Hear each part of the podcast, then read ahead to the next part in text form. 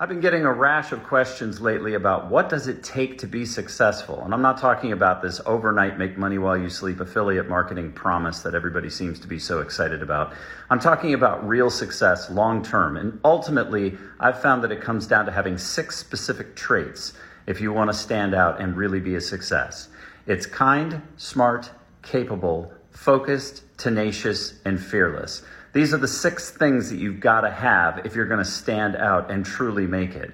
The first one's kindness. There's not nearly enough kindness in the world. And while not everybody has the courage or the time to sit and notice it when it's brought to them, believe me when I say it's always noticed. The second one is smart there's not nearly enough smart in the world either. And it's your job to never stop learning. There's so much to learn about different perspectives and points of view and how pieces work. And what you are likely to find is that the more that you learn, the more you realize that you don't know enough.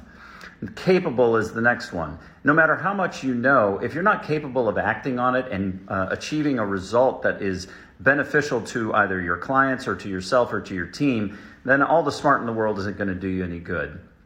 Focused is the next one, and that is understanding what it is you're trying to achieve. So many people go out without a clear plan of what it is that they want or an overcomplicated plan of what they're trying to achieve, and thus they never get anywhere. Remember, what doesn't get measured doesn't get cut. If you don't know what you're trying to achieve in the next 90 days or 180 days or 12 months, there's no way in the world that you're going to know if you have been successful.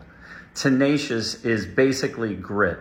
The world is going to push against everything that you do every time that you try to do it. If you're not willing to be tenacious and stick with it when times are good and especially when times are bad, if you're constantly pivoting, if you're constantly coming off of the thing you're trying to achieve, you're never ever going to get anywhere.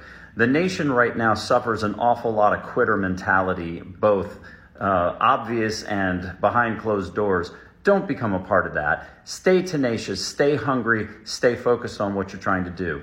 And the last one is fearless. Um, you know, in Risky Business, Booger says a great bit about every once in a while say what the fuck, because what the fuck brings freedom, and freedom brings opportunity, and opportunity makes your future. And while that's a cute little line that was written, there's a tremendous amount of truth behind it. If you're going to be afraid of things, trying things, you're afraid of failing, you're afraid of what other people are going to think, you're never going to get anywhere. The whole point of it is to say, is it a calculated risk? Is there at the end of this risk something that's worth risking in the first place?